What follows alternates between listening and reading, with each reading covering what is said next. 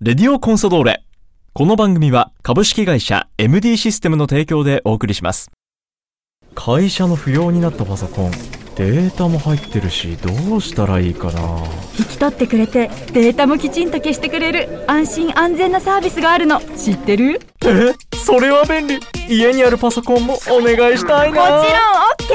詳しくは「おまかせくん引き取りくん」で検索してね株式会社 MD システムは北海道コンサドーレ札幌のクラブパートナーです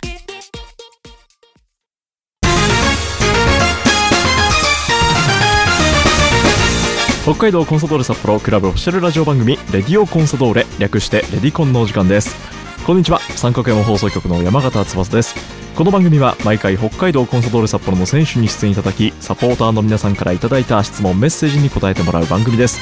それでは早速今回の出演選手に登場いただきましょう今回出演いただくのはこの選手ですこんにちは北海道コンサドーレ札幌背番号1番菅野貴則です先週に引き続きよろしくお願いしますお願いしますいやもうね本当教育番組なんじゃないかと思ったく らいもう先週の放送はいやーもう菅野選手の思いがビシビシと伝わってくる番組でした伝わってくれればよかったですけどいや本当に、さあまだまだねサポーターの皆さんから質問いろいろいただいているので順番にお答えいただこうかなと思いますが、はいまずはですねこちら神奈川県からメッセージをいただいてましたラジオネームてっこさんです菅野選手翼さんこんにちはこんにちは早速ですが質問です菅野選手はよくテレビやラジオ YouTube でご自身の言葉を発信されていますが他の選手のメディア出演やチャンネルは見たりしますか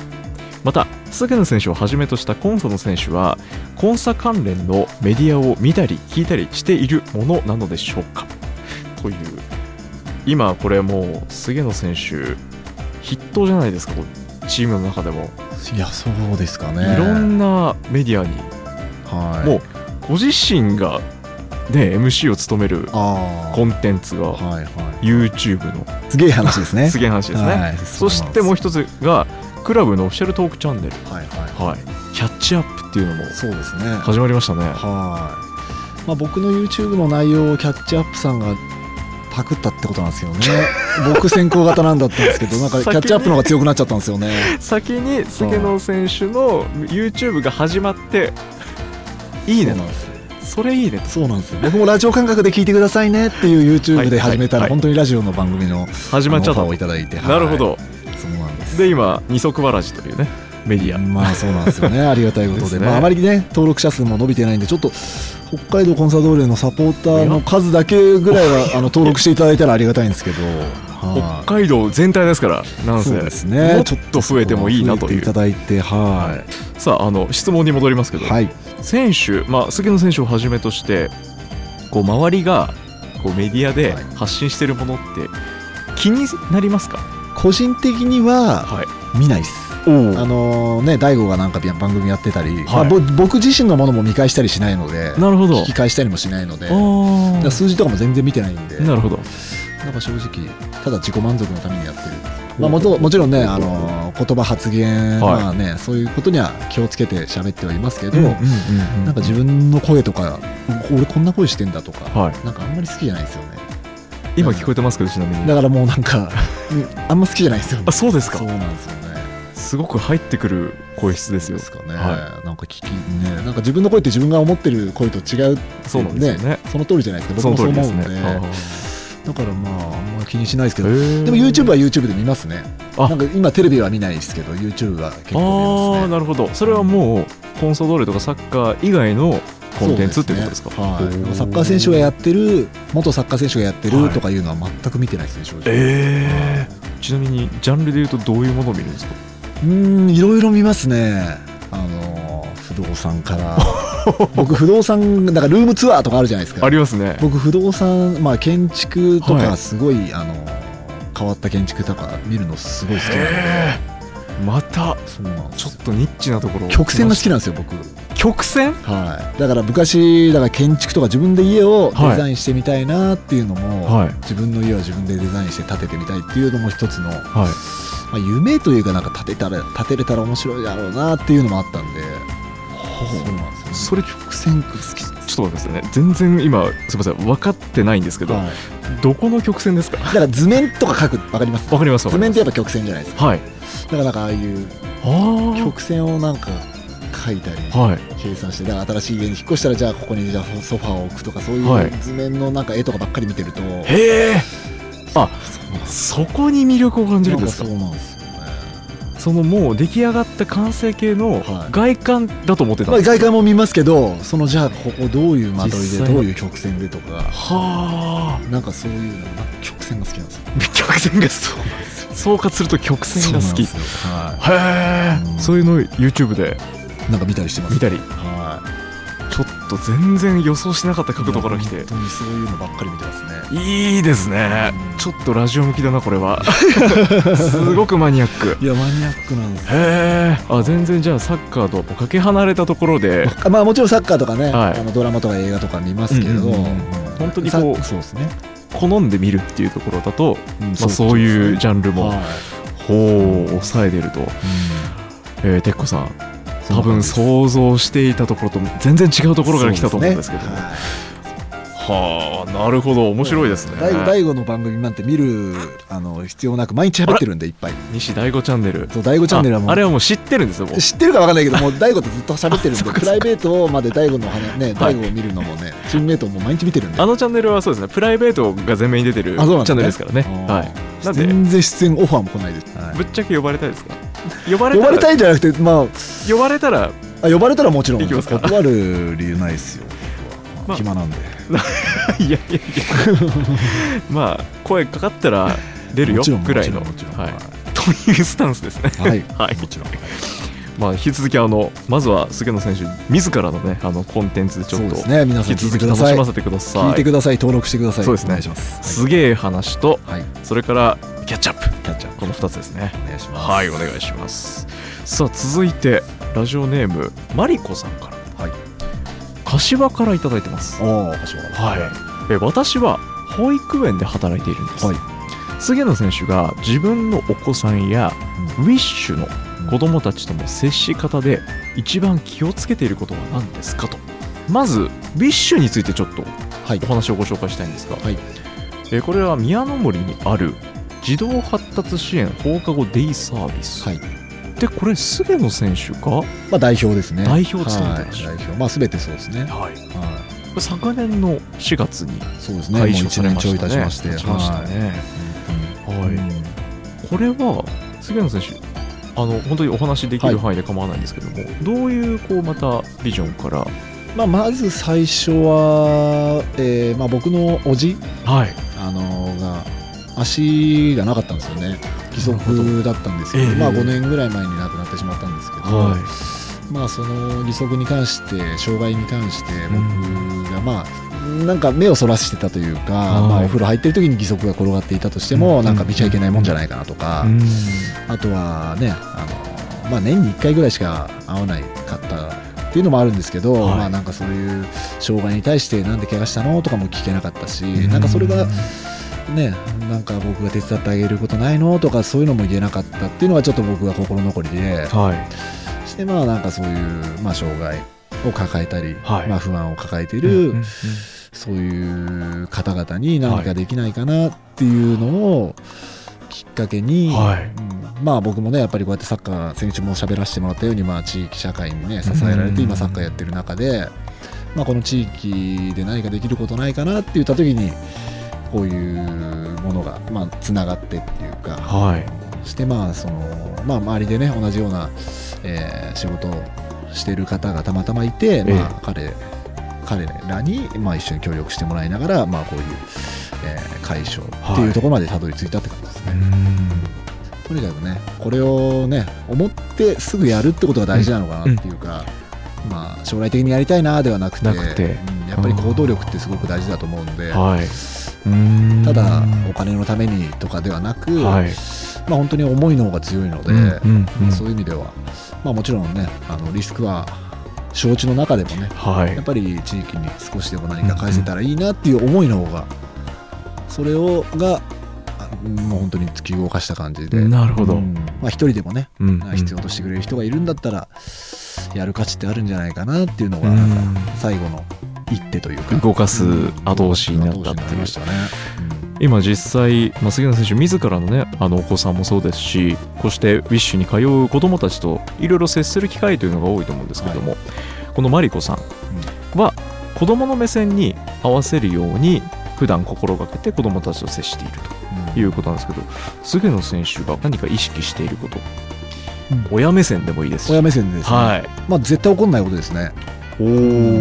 まあ、やっぱり子供の頃の成功体験とかはいっていうのは間違いなく将来に生きてくると思うので、えうんまあ彼らがやりたいねまあもちろん、まあ、ぐずったりすりますよねやっぱちっちゃい子だったら、うんうんうんうんだからなぜぐずってるのかっていうのをねまあ本当にまあ先ほどもねマリコさんが言ったような子供の目線と同じような目線を持ってとにかく褒め続けるっていうのは、えもちろん人を人を傷つけるとかはいあのね、やってはいけないこと、まあ、危険なことだったりっていうのはねえなぜやっちゃいけないのかっていうのを簡潔に説明するようにしますし、えはいうん、そういうその中でもやっぱり自分が選択したことやったり、うんまあ、あまり怒らないっていうのは、うんうんうんうんそれよりも褒めるっていうのは常に意識してはいますね、うんまあ、まだちっちゃいんでねうちの子も、はい、今お子さんおいくつになりました5歳3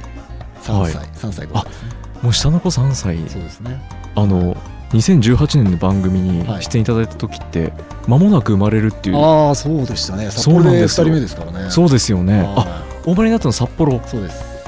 そうですかそうなんです第3子もちょっとそろそろ生まれそうなんでなんと初めて言いましたけど、はいちょっとそうなんです問題発言でしたこれいや全然問題ない ですけどいいんですかこの番組でいやまあまあ隠してることではないんでいや、別にはえ間もなくですかい、そうですね9月頃ですね、はいなんだろうこういう誕生の瞬間に縁があるのかなこの番確かにそ組うですねええそうなんです楽しみですすね本当にそうですね、はい性別はちなみに男の子ですは菅野家い菅野家初の菅野家初の男の子が間もなく男子誕生ということでいやーはこれまた楽しみですねいそうですねまあまあまあ健康であればねいやはいーいやちょっとすごくなんかハッピーな、 お話になりましたあねりがたいタイミングにいやはーじゃあ引き続きこの菅野選手のいはい子供たちに対する目線の合わせ方っていうのは、はい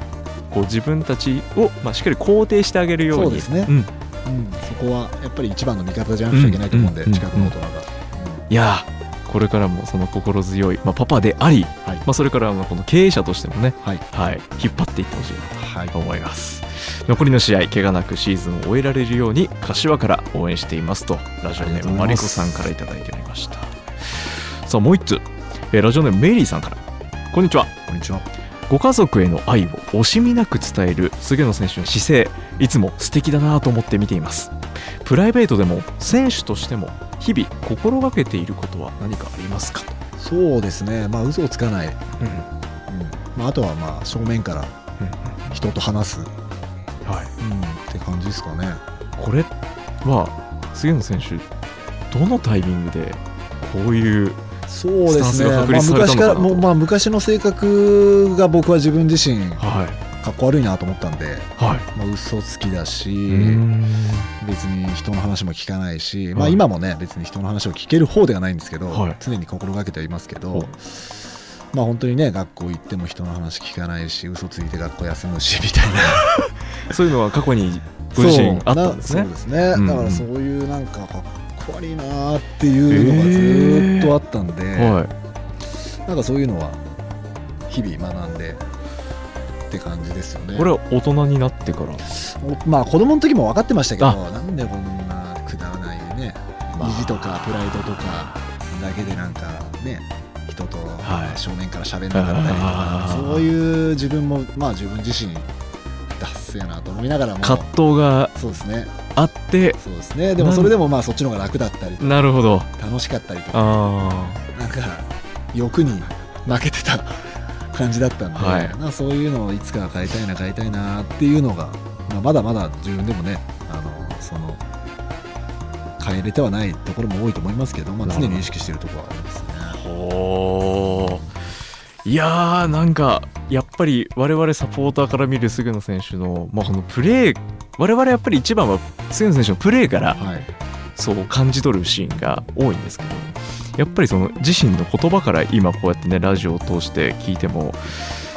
やっぱりそのベースがしっかりとこう積まれていって決してなんか突然生まれたわけじゃなくて、はいはいコツコツコツコツ、そうですねね、積み重ねた結果、はい今のこの菅野選手が確立されてるまだまだですけどねこれからまだ変わる余地ありますいかやいやもっと伸びないとやばいですもっと伸びないといやーこのままでいってももうち父ょっと楽しみですよこれは親としてもサッカー選手としていもやいやいやいやいややばいですね先がないですねえさらに頼もしい存在になるんですかまあそれはね限界ないんでね限界ないからはいできるところまでではきるところまでは突き詰行めきてたいですおーね生きてる以上はいいやーちょっと2週にわたってなんか今までのこのレディコンと全然違うなんなんでしょうどこれんな話してるんですかいつもいやいつもは、はえそれこそ好きな食べ物とか 最近選手とプライベートで何したとかああなるほどなるほどやっぱりこれも僕も今回メッセージを募って思ったんですけど、うんこれは菅野選手にしかやっぱり抱かないあ疑問質問ーまあいい年ですしねいやいやいやそれ はあ年齢関係なくやっぱりそうですねええはいそういうふうにやっぱり思ってるサポーターだからこそのメッセージあいやーとってもためになるお話たくさん伺いましたーいや本当楽しかったですいやありがとうございあまりがすとうございとますいうことで、え2週にわたってお話を伺っていきました最後にですね今季、まあ、これからまだシーズンは続いていきますけどもサポーターリスナーに向けて菅野選手からメッセージも送ってはいいただければと思います、はいやっぱり今シーズン僕らもねあの本当に正直サポーターがこんなに応援してくれてる中で、まあ、苦しい結果しか届けられてないっていう意味では僕らもう本当に歯がゆさ悔しさ申し訳なささっていうのは感じてますしでもまあそういう感情を抱いていても何もねあの勝ち点が生まれるわけでもないので、まあ、僕らはあと残り11試合あのまあ正直今残留争いっていうのが現実的なあの場所になってしまいましたけど、まあ、もしここからね練習を重ねて一つでも順位を上げればあの UCL っていう、まあ、僕らが最初から掲げていたあの目標にもまだ可能性はゼロではないのでね、まあ、ゼロに近いかもしれないですけどでも、まあ、今そういう現実的なあのことで言えばとにかく目の前の試合を勝ち続けてあの一つでもねあの順位を上げそしてあのサポーターそして僕らがね一つになってもう一回喜ぶ姿をイメージしてねでも僕らも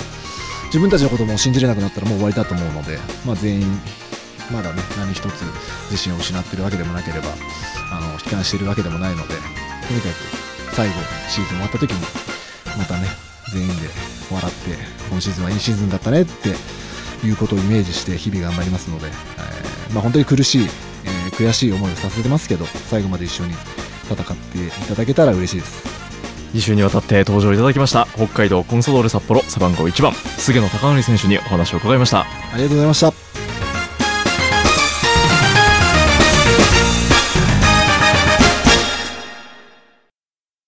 会社の不要になったパソコンデータも入ってるしどうしたらいいかな引き取ってくれてデータもきちんと消してくれる安心安全なサービスがあるの知ってるえそれは便利家にあるパソコンもお願いしたいもちろん OK